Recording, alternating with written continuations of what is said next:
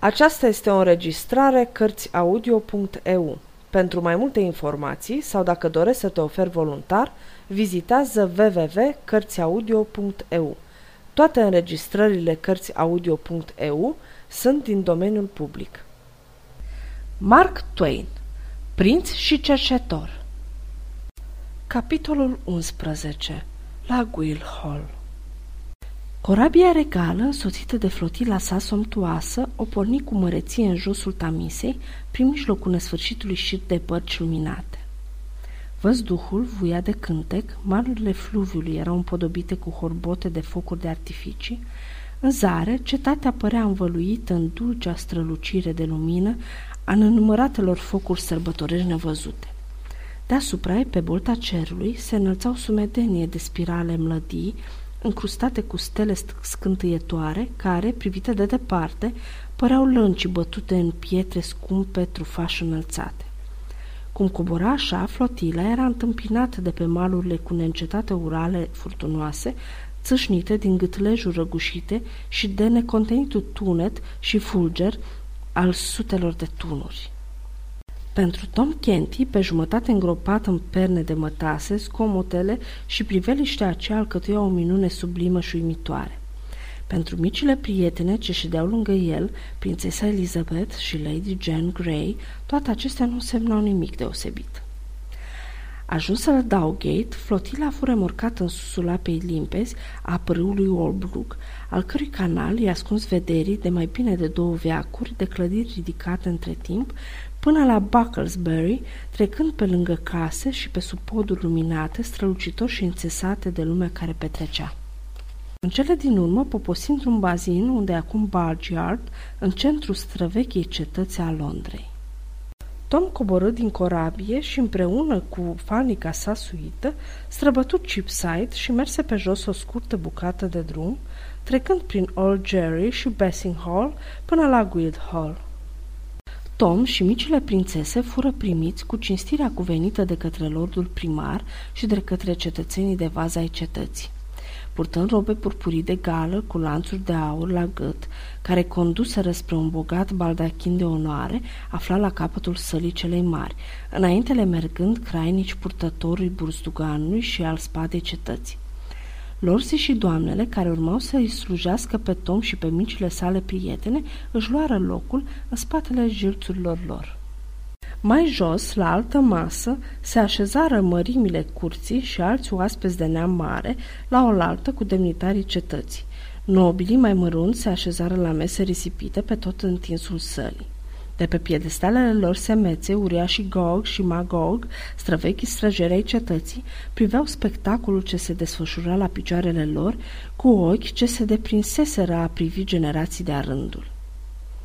Deodată răsună o cântare de corn și o vestire, iar un chelar pântecos se ivi dintr-o fitită înaltă săpată în zidul din stânga, urmat de ajutoarele sale, purtând pe o tavă, cu gravitate solemnă, un sfert de bou fript din care se înălțau aburi numai bun de mâncat. După rugăciunea de mulțumire, Tom, fiind învățat ce are de făcut, se ridică în picioare, întreaga adunare ridicându-se odată cu el, și bău pentru prietenie cu prințesa Elizabeth din masiva cupă de aur a prieteniei, dânsa trecu Lady Jane, cupa care apoi făcu un conjur întregii adunări. Astfel începu ospățul. Pe la miezul nopții, petrecerea era întoi. Cei de față văzură atunci unul din acele spectacole pitorești atât de admirate în vremurile de demult. Se mai găsește încă și azi de scrierea lui în graiul sfătos și bătrânesc al unui cronicar care a fost de față. Fiind un loc făcut pe dată, intrară un baron și cu un conte gătiți după felul turcesc, în lungi caftane de brocart, brodate cu aur pe cap, purtând turbane de catifea roșie, cu suluri mari de aur, jur împrejur. Încinși erau cu două săbii, cei le zic iatagane, spânzurate de brâie mari de aur. Apoi mai veneau alt baron și alt conte înveșmântați în haine lungi de atlas galben, brăzdate crucis și curmeziși cu alb și în fiecare vargă albă se afla o dungă de atlas purpuriu după portul moscoviților, iar pe cap purtau căciul fumurii, în mânurile lor ținând câte o secure, iar botforii aveau vârfuri răsucite în sus, lungi de un picior. Și după ei venea un cavaler, apoi lordul mare amiral și după dânsul cinci nobili în straie de catifea roșie, răscruite adânc în față, precum și în spate, până la junghietură prinse pe piept cu lănțuguri de argint și peste acestea mantii scurte de atlas îngerii, iar pe capete pălării după chipul dănțuitorilor cu pene de fazan înfipte întrânsele. Aceștia toți erau înveșmântați după portul Prusiei. Făclierii, cam la o sută cu toții, erau înveșmântați în atlas purpuriu și verde, ca și iarba câmpului, cu chipurile negre precum arapii. După aceea sosiseră paiațele. Apoi saltimpacii mascați tănțuiau, iar lor zi și doamnele se porniră să joace în focata șișderi de mai mare desfătare pentru ochi nici că se afla. Și în timp ce Tom, de pe scaunul său înalt, privea la jocul acela înfocat, pierdut în admirația vălmășagului orbitor, ca un curcubeu, pe care îl înfățișa vârtejul nobililor, strălucitor împodobiți din sală, la porțile Guildhall-ului, vrențuit, dar adevăratul prins de Wells își proclama sus și tare drepturile și plângerile, denunțându-l pe șarlatan și strigând să fie lăsat să intre. Mulțimea petrecea strașnic pe seama acestui episod și oamenii se înghesuiau, întindeau gâturile ca să-l vadă pe micul zurbagiu. Nu trecu mult și se apucară să-l împungă cu vorba și, și să-și râdă de el, anume ca să-i stârnească furia spre mai mare haz.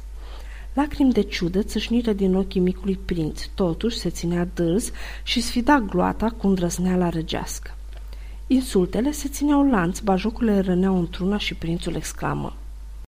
Vă mai spun încă o dată, haite de potei fără cuvință. Sunt prințul de Wells și cât sunt de părăsit de toți și lipsit de prieteni, fără nimeni care să-mi aducă un cuvânt de mânghiere ori azim, în nevoie tot îmi voi apăra dreptul și nu mă voi lăsa lunga de aici. Oi fi prinț orba, tot unoi, dar pun mărturie că ești flăcăuviteaz și să știi că ai și prieteni. Iată că îți uh, stau alături drept dovadă și ia aminte la spusele mele. N-ai putea avea prieten mai bun decât Miles Handon și încă fără să-ți ostenești picioarele alergând după el. Odihnește-ți gura, copile, vorbesc graiul acestor șobolani în tocmai ca unul de seama lor. Cel care vorbea, așa era un fel de domnul Cezar de Bazan, după îmbrăcăminte, înfățișare și port.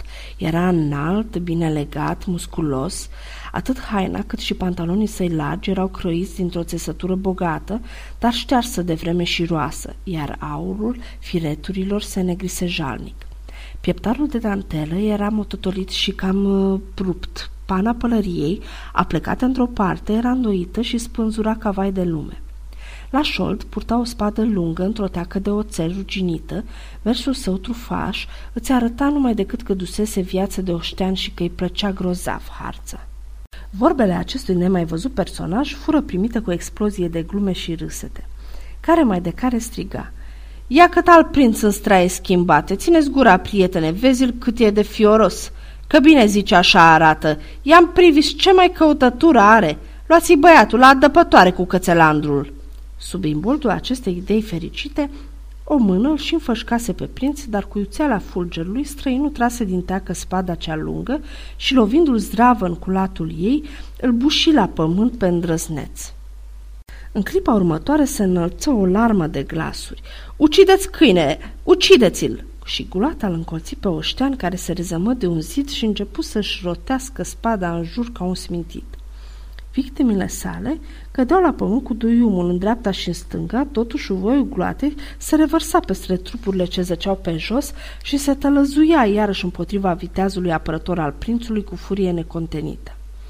Clipele îi păreau numărate și pierirea neîndoienică, când odată sună un glas de trâmbiță și o voce strigă.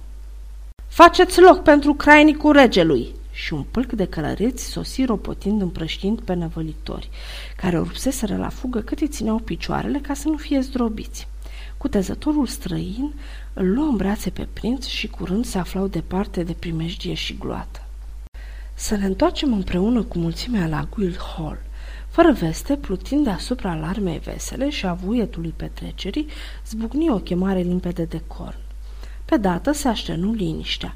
O liniște adâncă, apoi o singură voce să înălță, aceea a crainicului sosit de la palat, care a început să dea citire unei proclamații, în vreme ce mulțimea asculta în picioare. Cuvintele de încheiere rostite cu solemnitate fură. Regele a murit. Toți cei din măreața adunare își plecară capetele în piept ca la un semn.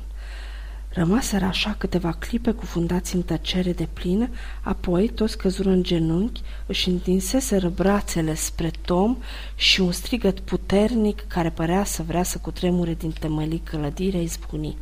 Trăiască regele! Sărmanul Tom privea cu ochii rătăciți acestul uitor spectacol și în cele din urmă privirea îi se opri o clipă visătoare asupra prințeselor îngenunchiate lângă el, apoi asupra contului Hertford.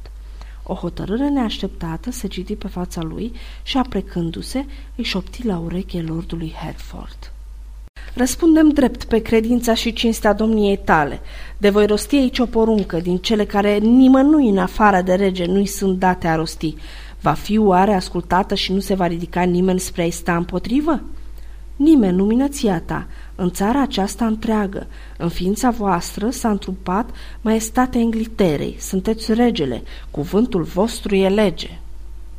Atunci Tom spuse cu glas tare și hotărât și cu o mare însuflețire. Din ziua de astăzi, legea crească va fi îndurătoare și nici când nu va mai fi sângeroasă. Ridică-te și grăbește. Alergați la turn și dați de știre. Regele hotărăște caducele de Norfolk să nu piară.